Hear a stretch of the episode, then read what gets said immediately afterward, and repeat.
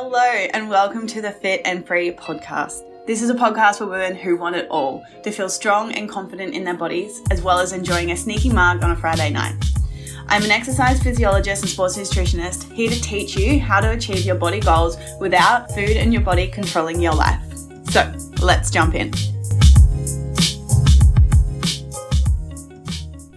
Hello, guys, and welcome back to another episode of the Fit and Free podcast. I am so excited to be back. Even though I've been uploading weekly episodes, I did a bulk recording before I left for South Africa. So it feels so good to be sitting back here in Bali and recording another episode for you guys. Holy smokes, the travel from, actually, no, first, let's start with South Africa. Oh my God. If you haven't thought about going to South Africa, haven't even considered it, I would definitely move it up your list because there is so many good things about that country. Honestly, from the food to the nature to everything that you can do, everything you can see, the prices are very well reasonable priced and the quality that you get from it is like I would say it's better than Indonesia. So it was such a good experience from diving with sharks. That is definitely something that I wanted to do for so long. And the experience of it was absolutely magical. Sharks get such a bad rap and being with them under the water, it was just such a different experience. They were gentle and they didn't have any interest in us whatsoever. And they just get portrayed as such these evil animals, but really they're so beautiful. For the time that we spent in South Africa, we traveled around the country just a little bit. We hired a car and we went a place from Hermanus and then we crossed all the way to the east coast and that's where we went on our safari. Oh my god, to see these animals in the wild was a total different experience. Seeing the lions, seeing the giraffes, seeing the zebras, it was such an unreal experience and so much better than seeing them in captivity. It was a game reserve, so the only difference between a game reserve and a like a national park it is enclosed in the wild land owned by the game reserve. However, the reserve itself is the animals are completely wild. Like they don't feed them, they don't look after them whatsoever, they don't clean up the carcasses or anything. Like it's like a pure wild experience with just like kind of a big fence in and around it. So even though there was this big fence, it did still feel like we were seeing these animals in the wild, which was absolutely crazy. And then after we did the safari, we spent some time in Jeffreys Bay, which is a um, well-known um, surf spot. Of course, Niels wanted to go there and he caught some waves. And then we drove back to Cape Town. To be honest, Cape Town, it was really beautiful. We stayed right in the middle of the city. So to be honest, I did feel a little bit scared. However, it was completely safe there's actually a lot of security guards on the street and it's a little bit intimidating. However, after spending four days there, I would definitely recommend anyone going there. That's how safe it really is. I definitely wouldn't spend too long in Cape Town. I think like three days max is enough. Um, but really, if you have time to do like the coastline around to, you know, the other side of, to the east coast is absolutely beautiful. The drives are stunning. They have really big mountains really close to the ocean. So it's just absolutely breathtaking views. And they've got so much good produce and they've got so many wineries and it's just, it's such a beautiful place. So if you go to South Africa, it's definitely worth it now I'm traveling back to Bali, oh my God, like on the last day being in South Africa, we've definitely picked up a bit of a, a bug and my digestive system is not ideal. It is, um, say, a little bit loose. Sorry, TMI. But however, I am struggling with cramps and definitely going to the toilet a lot more than I'm used to. So I'm definitely getting over the jet lag and I'm definitely giving myself space and time to recover. Um, but yeah, that was hard. Being back in Bali, it did feel really nice to land back here. It tiny felt like a little bit like home. So I don't know what that my intuition is trying to tell me. Maybe I will end up in Bali eventually after we finish all this travel for this year. But I don't know. It was just really nice and it was really calming to come back. And we're in uh, a beautiful hotel down near Uluwatu is where we are. We're not in Canggu with all the hipsters anymore. Um, but yeah, down in the south in the Bukit, and so far I'm absolutely loving it. It's definitely less busy than what Canggu is, and it's definitely more relaxed, less busy, and a lot prettier as well in terms of the beaches and the nature. And that brings me to here. That brings me to Friday, the 3rd of February, and I'm sitting here to record this podcast. So that's my life update. And the reason why I gave you that update is because this podcast episode is all about how I was able to, I didn't, I've trained twice literally in the last two weeks. I've pretty much eaten out every single day and I haven't gained weight. And in this podcast episode, I'm going to break down some of the principles that I follow all of the time in order for me to be able to achieve that. Because once upon a time, that wasn't my story. Once upon a time, I was the person who would be all in on these restrictive diet challenges. And then anytime I would go on holiday, I would just, you know, blow it. I would just eat all the food that I didn't allow myself to have. I would indulge and I would eat so much and it would be so indulgent all of the time because then I was always in that mentality of I'm going to promise myself that I'm going to get back on track when I get back from holidays. And because I had that mentality when I was on holidays, it was always so indulgent. It was always so like, oh, screw it mentality. Like, I'll just figure it out when I get back. But little did I know that was one of the things that was absolutely holding me back in order to sustain my body goals. And as well as through my own experience, I know there are so many people struggling with this. I know there's so many people struggling with, oh, all in or all out. Oh, I'm, you know, I'm at home, I'm in routine, I'm doing everything perfectly. Oh, I'm not doing everything perfectly. All of a sudden I'm derailed. Or I'm going on holidays and then all of a sudden everything goes out the window. All my principles, woohoo, party, eat all the food, eat all the calories. And then what you feel guilt and shit about it to then, you know, compensate with those thoughts of like, yeah, I'll just start again on when I get home.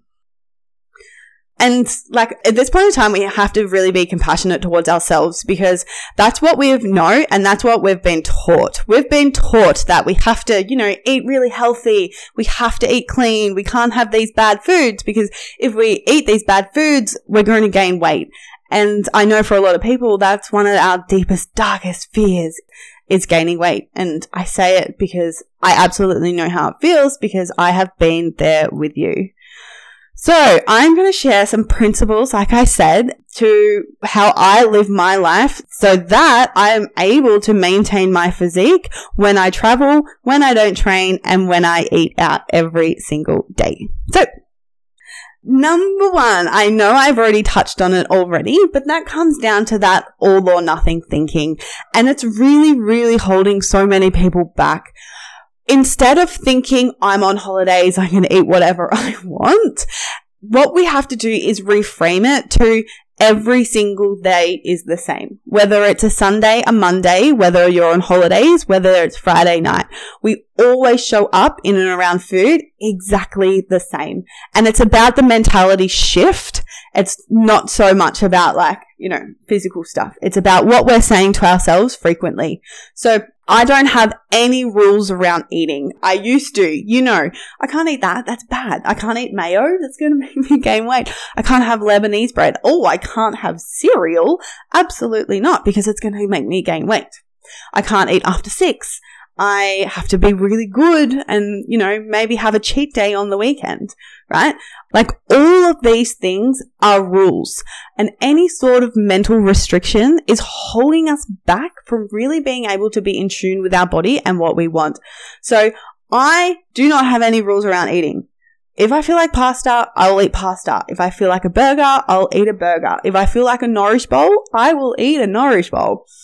Because when you do that, the novelty wears off because these foods are no longer like a novelty. They're no longer special because all of a sudden you can go from eating them only sometimes to whenever you want. It's like when you go on holidays and you give yourself permission to eat all the food and you eat the burgers, you eat it, all the food that you don't allow yourself to have. What's the first thing you feel like when you get home? Something fresh, something light. There's evidence for you that your body is not constantly going to crave these bad foods. And I do that quote unquote because there's no such thing as a bad food. All food is, is carbs, fats, or proteins made up in different ratios and slightly amounts of different fiber. That's all it is. It's evidence that when you allow yourself to eat them, you don't always want them.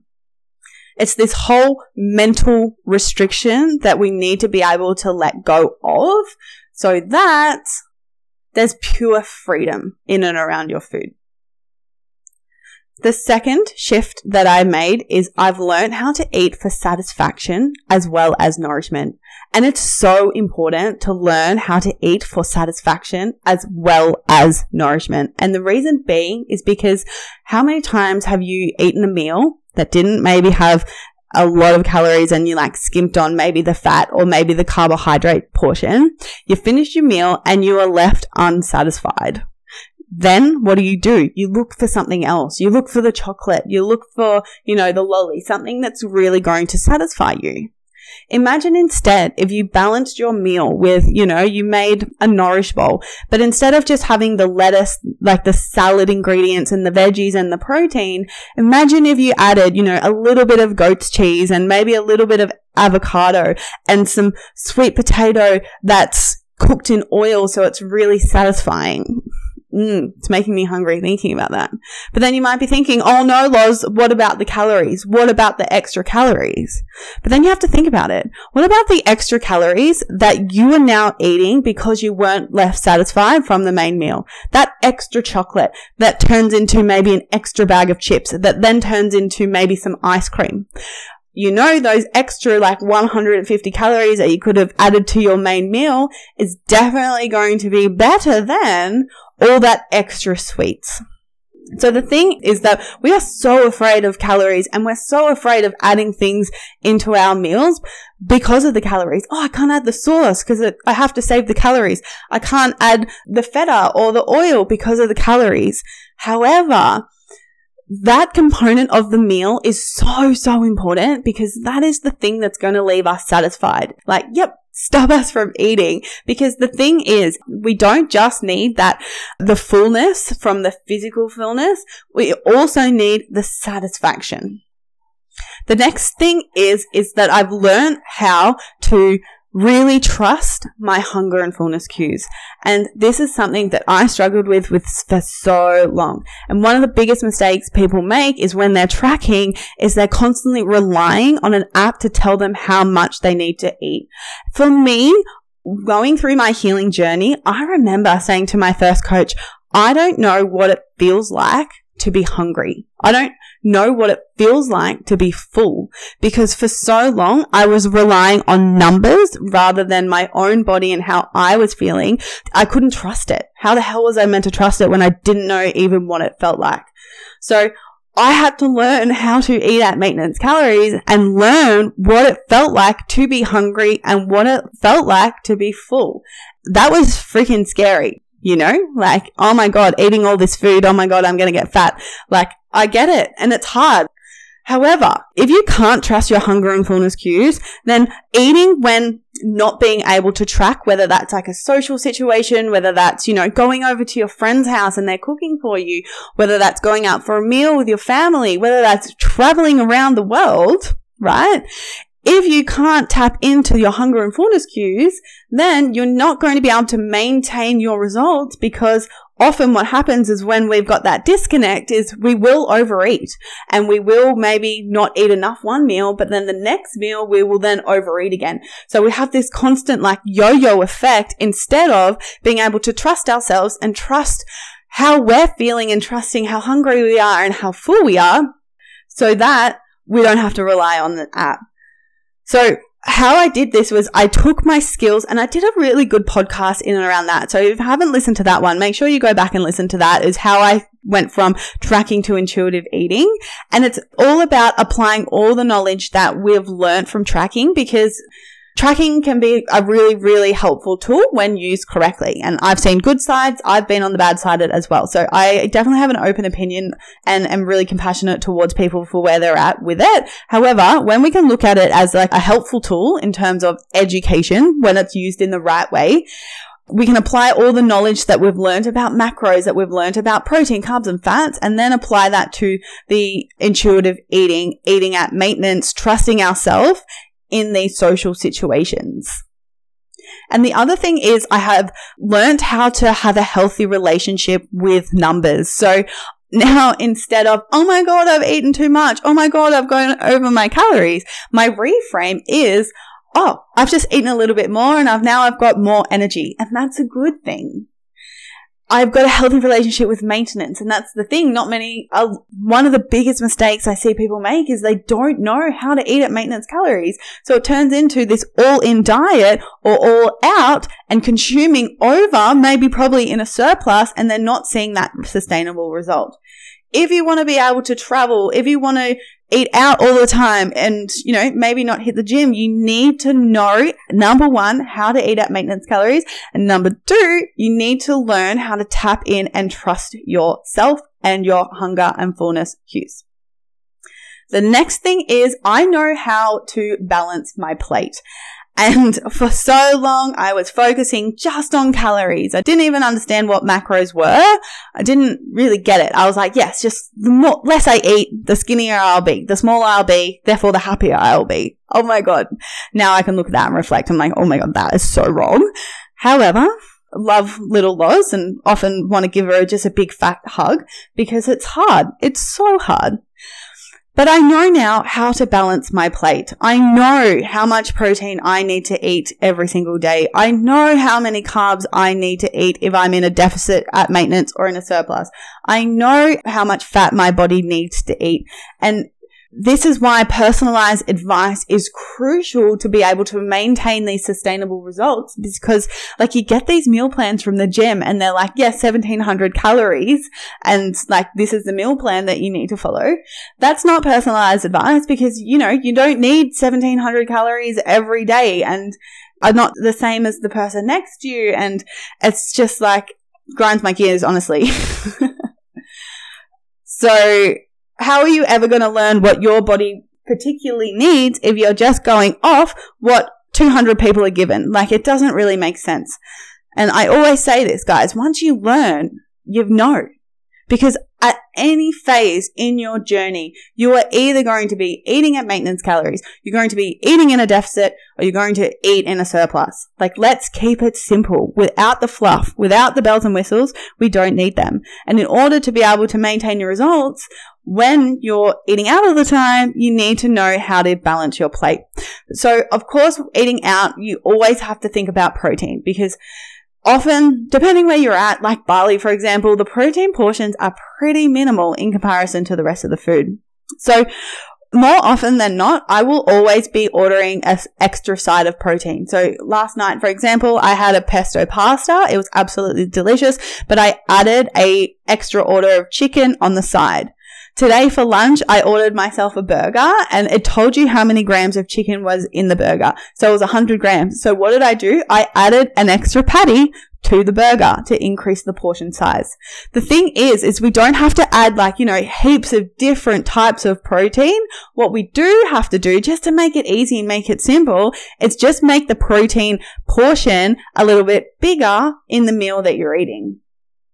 Another tactic that I do when I travel is I do bring protein powder with me. It just is so much easier and makes it so much more convenient, you know, just to add it to my breakfast, to have my overnight oats in the morning, or if I just need a, a little boost of extra protein, like I'll have a protein shake in the afternoon. That will also help with when you go out, you're not going out and you're not starving so you feel like you could eat the world. Instead, you're going into your meal well fueled. You've got that bit of protein, which is going to help you with satiety and therefore be able to remain in control and trust yourself when you're eating out.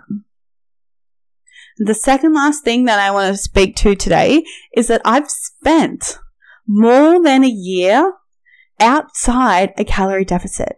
I have spent oh, longer now, like at least one and a half years out of a calorie deficit and building muscle. This is one of the biggest mistakes that I see females make is constantly trying to eat in a calorie deficit and constantly trying to make themselves smaller. When their goal is, is they want to get lean and they want to get toned. However, they haven't taken any time to build any muscle. The thing is, if you want to be toned, if you want to be lean and toned, you need to build muscle. And you can build muscle in a calorie deficit, but it's hard. Especially if you're doing a lot of cardio, it's really hard. However, if you want to get that physique, then you need to spend time, aka more than six months, out of a calorie deficit and building muscle. Because the thing is, and this is such, I wish someone told me this five years ago, is once you take the time to build the muscle, it stays there. Like it's pretty easy to retain your muscle. However, if you've never built it in the first place, that's why you have those body fluctuations when you go on holidays. That's when I don't like to use the word, but quote unquote skinny fat comes in. is because you've never taken the time to build the muscle. So when you go on holidays and you, when you go all in or all out, you never have that strong shape to your body because you don't have any muscle.